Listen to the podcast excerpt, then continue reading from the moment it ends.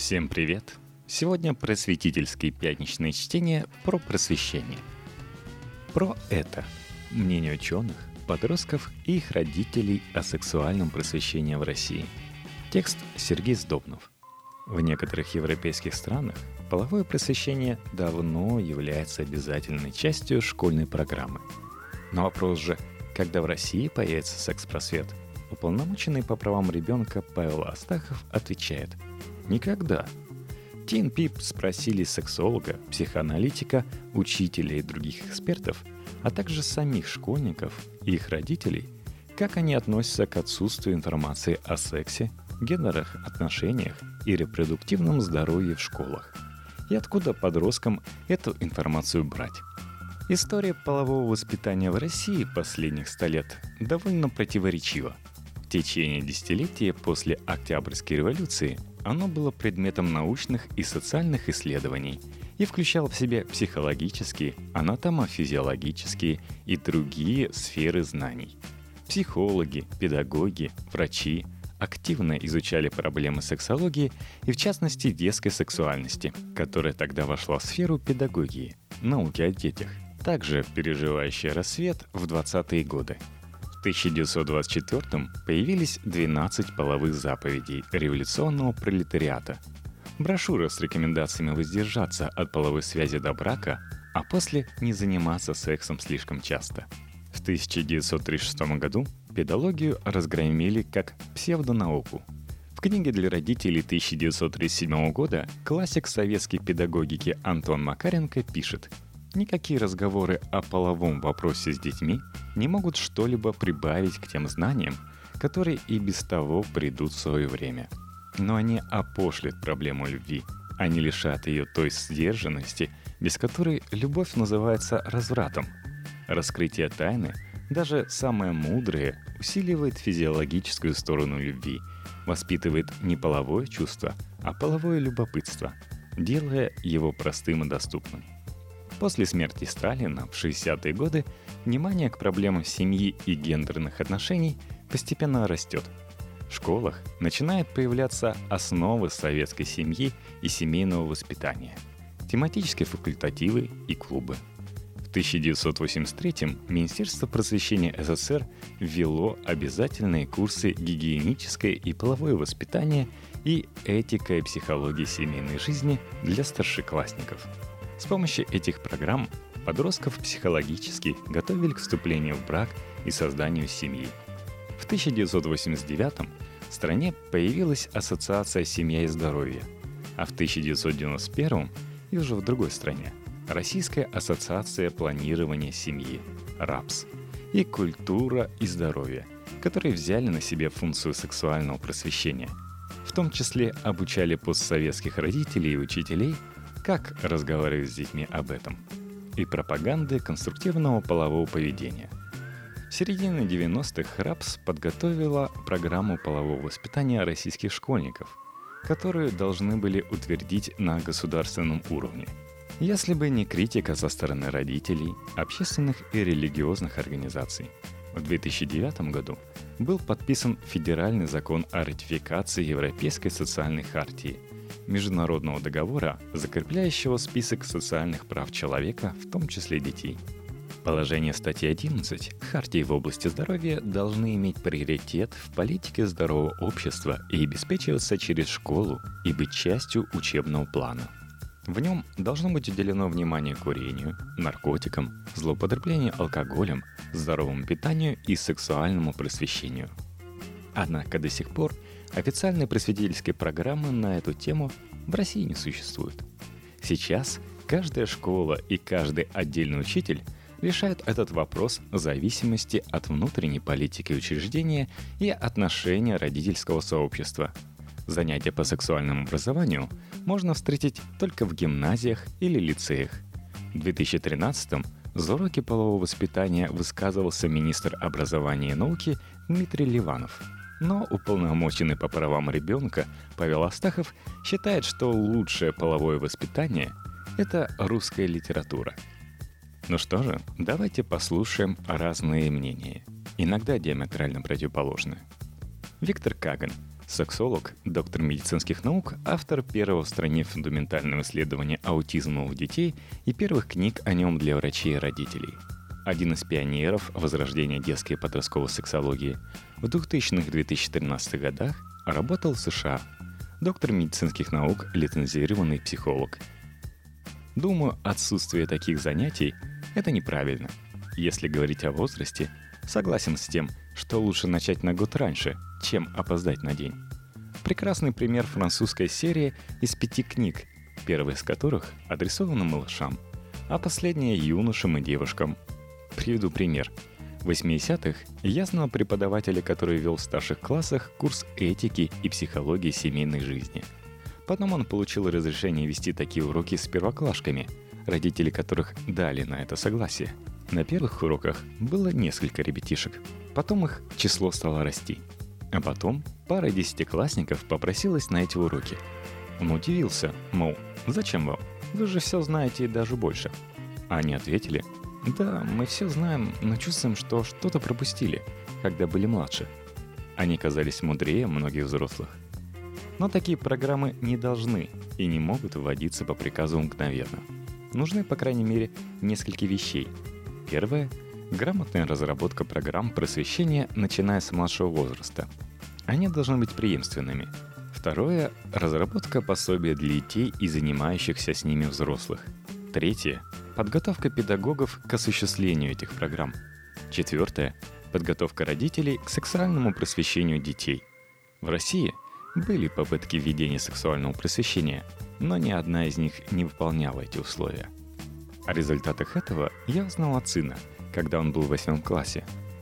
Сегодня нам рассказывали о размножении. Пока она говорила об одноклеточных, было еще ничего.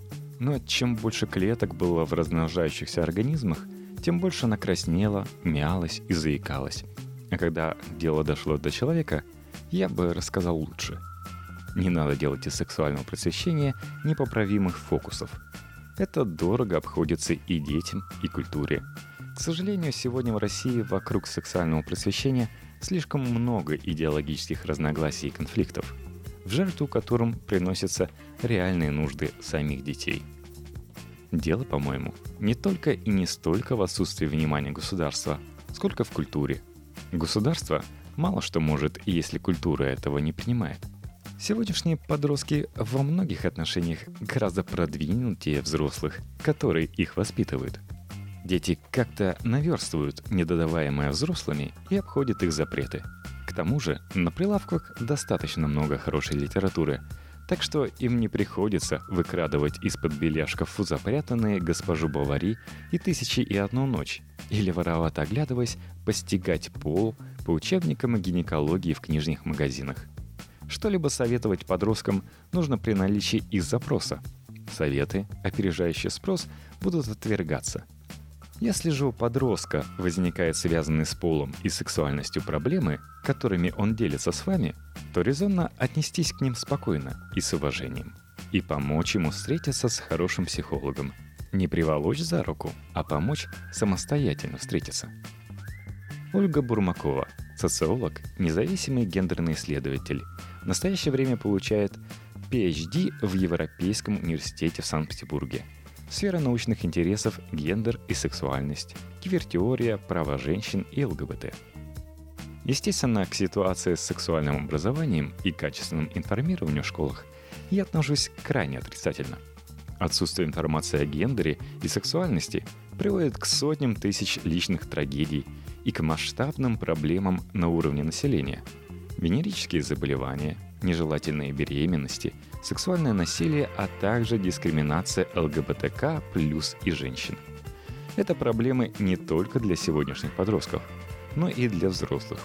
Миллионы людей в России, даже состоящие в браке или живущие активной сексуальной жизнью, на самом деле удивительно мало знают о собственных телах и телах своих партнеров, не обладают сексуальной грамотностью. Во многих случаях информация, которой они обладают, ошибочна или даже опасна. По сути, сексуальное просвещение нужно всей России в добровольно-принудительном порядке. Если ограничиться подростками, то начнем с того, что они не знают, как работают их тела и как они меняются с возрастом. Период радикальных перемен. Особенно это касается молодых женщин. Информация о женской сексуальности не включена в учебник по биологии, даже в минимальном количестве. А в публичном пространстве куда больше дезинформации на эту тему, чем даже базовых знаний. Гинекологи, врачи, которые в первую очередь сталкиваются с последствиями, во многих случаях знают репродуктивную систему, но дезинформированы в вопросах сексуальности, как и остальное общество. Разумеется, еще меньше подростки знают о делах другого пола. Представление о сексуальном взаимодействии отсутствует у большей части населения. И некому учить подростков, например, тому, как обеспечить друг другу удовольствие или как распознать недобровольный секс, харасмент и тому подобные вещи – вопросы насилия в семье замалчиваются совершенно. К сожалению, очень трудно советовать, кому подросток может обратиться. Даже специалисты, которые должны помогать, психологи, врачи, учителя, могут иметь совершенно непредсказуемые пещерные представления о сексуальности, гендере и тому подобном.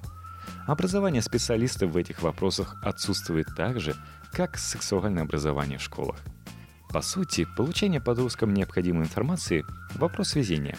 ЛГБТК плюс подростки, как ни странно, могут быть даже в несколько лучшей ситуации, потому что ЛГБТК плюс организации, по крайней мере, опознаваемы.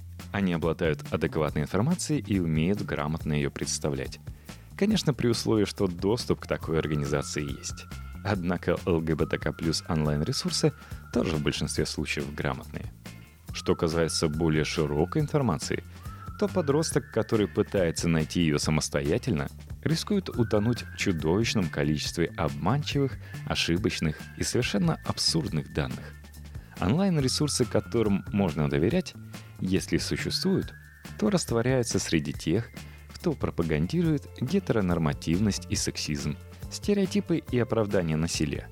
Кроме того, Качественные ресурсы обычно опираются на медицинские знания, но медицина, особенно в России, остается консервативной наукой и, несмотря на объем необходимых знаний, продолжает воспроизводить гендерные стереотипы и нормы. Подводя итоги, я могу только посоветовать подросткам собирать информацию из множества источников, стараться воспринимать ее критически и анализировать. Но учитывая, что этому школа тоже учит редко, перед ними стоит сложная задача – Михаил Страхов, психоаналитик, член Международной психоаналитической ассоциации. Я положительно отношусь к отсутствию секс-просвещения в школе, поскольку связывая это отсутствие лишь с тем, чем российская школа является для ученика. Сегодня она точно не очень хороший собеседник и, увы, как правило, не отличается тактом и честностью.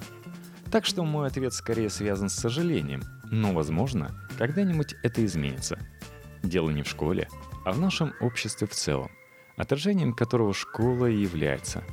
Так что этот вопрос выходит далеко за рамки школьных реформ. Школе пока не нужно лезть в эту область. Хотя бы потому, что современная российская школа – это институт нормализации, а сексуальность – это область, которая является антиподом нормализованного и стандартизированного. В обществе уже есть те, с кем можно об этом поговорить. Это искусство, литература, семья, друзья, наконец. Сексуальность — это такая область, которой никогда не начинает интересоваться с чисто научной точки зрения. Или так, иногда ей начинает интересоваться и с научной точки зрения. Для того, чтобы чего-то действительно не узнать. Сексуальность, по крайней мере та, о которой мне интересно говорить и думать, носит сугубо личный и частный характер. Посему если о ней хочется действительно что-то узнать, а такое желание не бывает праздным, то лучше всего для этого подойдет кто-то из моих коллег-психоаналитиков. Не дай бог к этому вопросу параллельно будет проявлять интерес государства. Татьяна Никонова, преподаватель, автор блога Сэм Джонс Диари про секс, близость, отношения и все, что с ними связано. Отсутствие сексуального просвещения в школе – большая проблема. Даже если не брать в расчет этическую сторону, дети имеют право на знание об одной из важнейших сторон жизни. С практической же точки зрения, отсутствие сексуального образования, во-первых, сохраняет распространенность злоупотреблений в отношении детей и подростков. Они не знают, что можно, а что нельзя, и не понимают, как и кого позвать на помощь в случае нежелательных домогательств. А во-вторых, негативно сказывается на их будущем. Многие опасаются, что сексуальное образование приводит к сексуальной невоздержанности. Но на практике все происходит наоборот. В Швеции и Германии сексуальное образование в школах обязательно. В результате на тысячу девушек 15-19 лет приходится 6 и 7 случаев родов в год соответственно. В США разрешение на образование зависит от конкретного штата. Например, в библейском поясе распространена пропаганда воздержания до брака. В России такое образование не ведется вообще. В результате в обеих странах приходится 24 случая родов на тысячу девушек того же возраста в год. И это не считая абортов – в 2013 году в России почти 12 тысяч девочек-подростков прерывали беременность. В мире на подростков приходится половина всех осложнений при беременности и родах. Так что гораздо лучше учить детей предохраняться и задумываться о последствиях, чем ставить под вопрос их здоровье и возможность в будущем получить образование, найти хорошую работу и завести желанных детей. Пытаться уговорить подростков не заниматься сексом – дело гиблое – но современные дети не дураки. И если они будут достаточно информированы о потенциальных проблемах, то сами могут отложить начало сексуальной жизни. Другая проблема – это ЛГБТ-подростки. На них приходится слишком много самоубийств. Отсутствие принятия в обществе их в прямом смысле убивает. При отсутствии общественной, в том числе и на уровне школьного образования, позиции по сексуальному просвещению, ситуацию изменить невозможно – Конечно, в идеальной ситуации подросткам стоит обратиться к родителям. Но родители сами часто не знают, как говорить на подобные темы. Поэтому не стоит от них ожидать серьезной помощи. С другой стороны, и это полезная информация как раз для родителей. Подросткам очень помогает возможность обсудить тему сексуальности с родителями. Анализ исследований 25 тысяч подростков показал – что если дети могут что-то такое обсуждать с родителями, то в них появляется определенный словарь и смелость. Поэтому они чаще обсуждают вопросы секса и своего неудовольствия с партнерами и чаще пользуются презервативами. От родителей при этом не требуется никаких особенных знаний. Достаточно просто поддерживать разговор. Это трудно, но вариантов нет. Если же подросток видит, что понимания от родителей не дождешься – придется обращаться к интернету. Искать других взрослых не советую. Возраст сам по себе не способствует сознательности, и запрос подростка может быть истолкован как предложение заняться сексом. К сожалению, заранее вычислить насильника невозможно, а в подавляющем большинстве случаев сексуального насилия в нем участвуют люди, которых пострадавший знает – Лучше всего искать информацию в пабликах и на ресурсах, которые придерживаются русла интерсекционального феминизма. Они предлагают рассматривать секс как процесс равноправных партнеров и поднимая темы злоупотреблений, учат их распознавать, рассматривают вопросы сексуальности без отрыва от реальной жизни и ее проблем, и много обсуждают ЛГБТ-тематику. Есть несколько категорий вопросов, которые мне постоянно задают – и чаще всего эти вопросы о собственной сексуальности и ее проявлениях. А это нормально? Я нормальный? Нормальная? Причем зачастую речь идет о самых невинных вещах. То есть на самом деле существует большой внутренний запрос на сексуальное образование. Сергей Круглов, священник, поэт, воспитывает троих детей. Я считаю, наверное, не только я, что школа – дело хорошее, но это среда, все-таки достаточно вторичное по отношению к семье. Семья вообще, как известно, образование изначальное. Церкви еще не было, а семья, Адам и его жена, Иш и Иша и заповедь Бога про плодитесь и размножайтесь уже были. На мой взгляд, было бы хорошо, если бы сыну про сексуальную жизнь рассказывал отец, а дочери мама. Это как-то естественнее. Не то чтобы я не доверяю школе как социальному институту, но помните слова профессора Преображенского из «Собачьего сердца»? А водка должна быть 40 градусов, а не 30. Это во-первых. А во-вторых, бог их знает, чего они туда плеснули. Гендерные роли познаются подрастающим человеком из самой жизни. Трудно, часто больно, но как-то это более верно.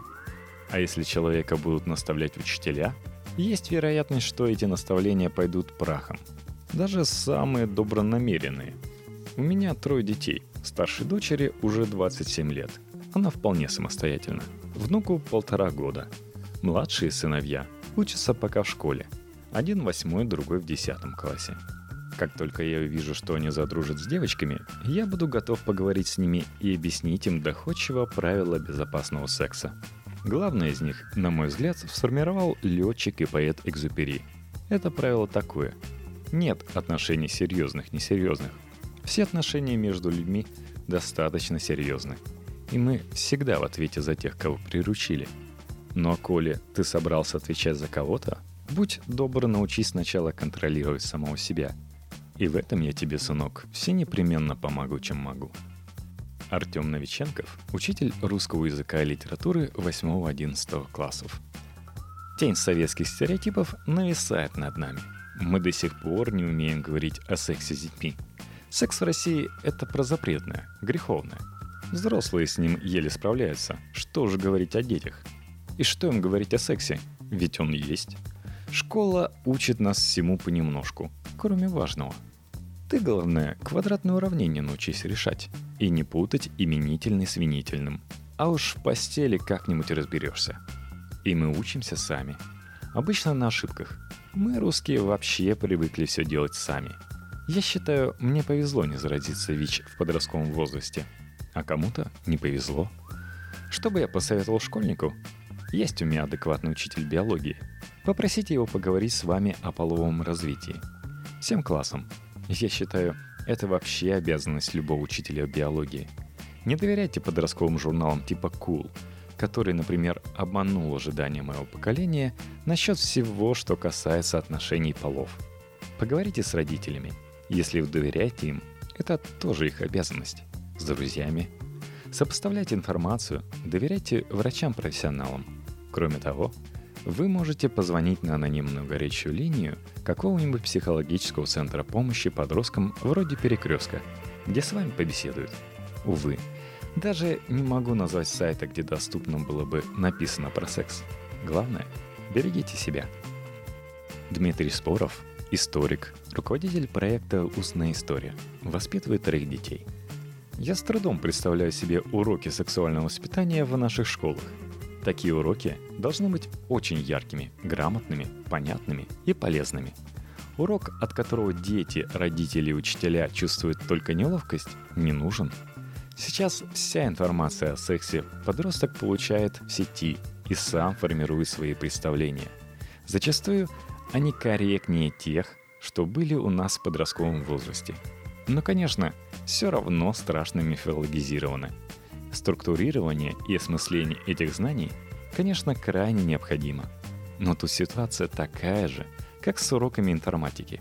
Большинство учителей не поспевают за уровнем грамотности учеников.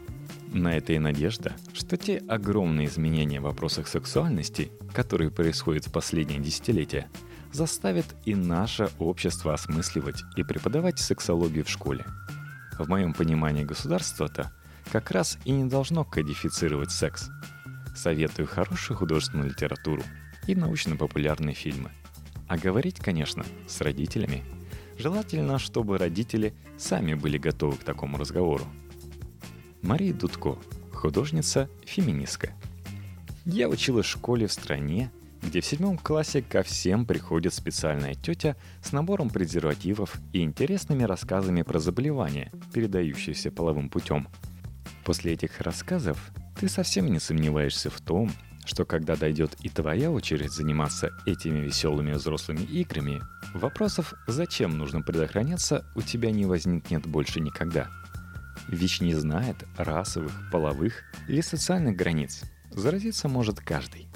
В этих рассказах упор делался не на то, чтобы тебя запугать, а просто объяснить, что секс — это в первую очередь про взаимную ответственность и честность перед другим человеком. Еще на Sexual Education рассказывали, что если ты хочешь заняться со своим партнером незащищенным сексом, то нужно сначала пойти и вместе дружно сдать анализы на ЗПП и ВИЧ.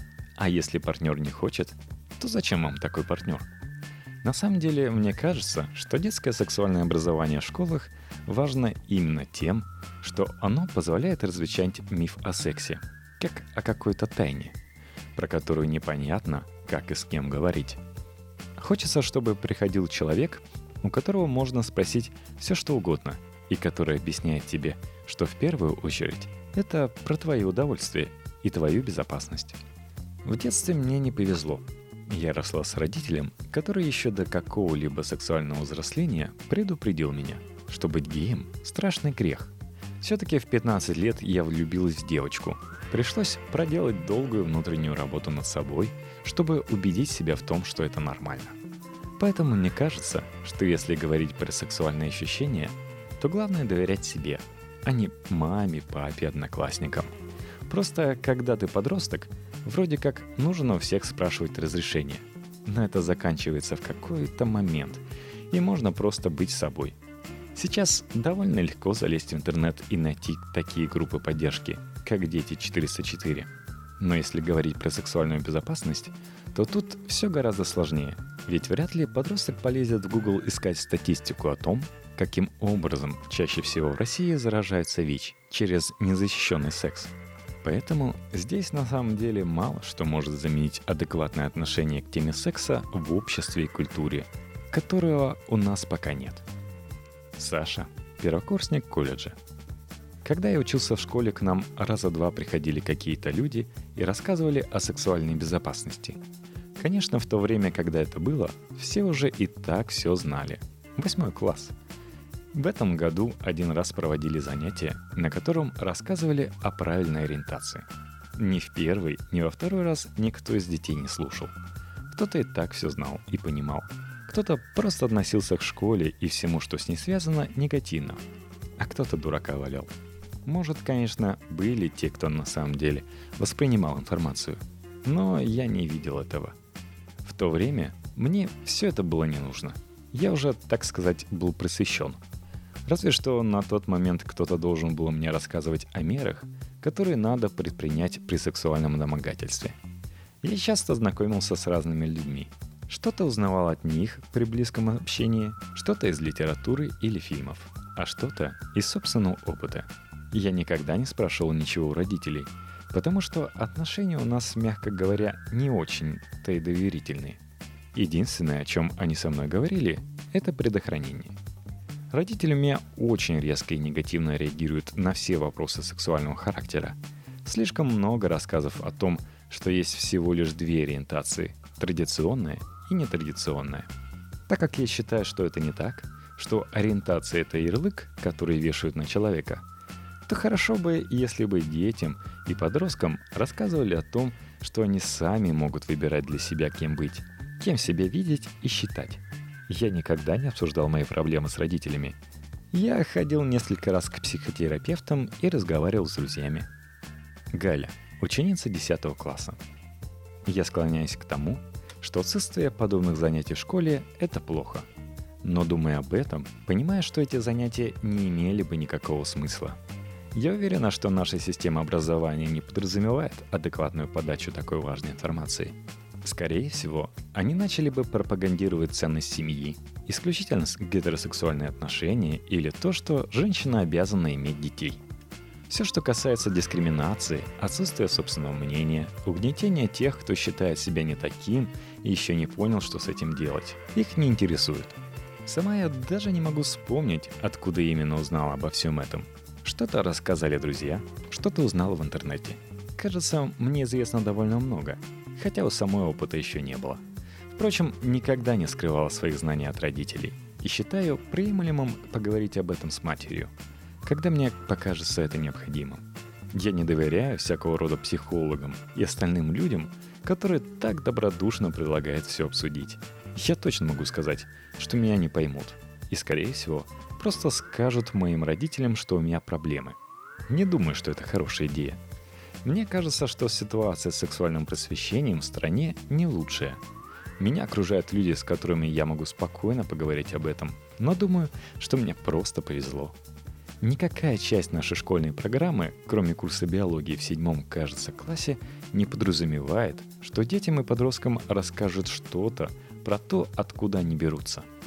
В каждой семье абсолютно разная ситуация, которая ухудшается странной идеей о том, что ребенок должен знать о существовании секса как можно позже. Надо сказать, эта задержка становится причиной серьезных депрессий и конфликтов с родителями. Подросток чаще всего теряется, пытаясь понять, должно ли быть так, правильно ли он, а что если он не такой, как все? Если он и правда не такой, что с этим делать? И если в его семье нет таких доверительных отношений, как в моей, это становится настоящей проблемой, которая может повлиять на будущую взрослую личность, создав множество комплексов.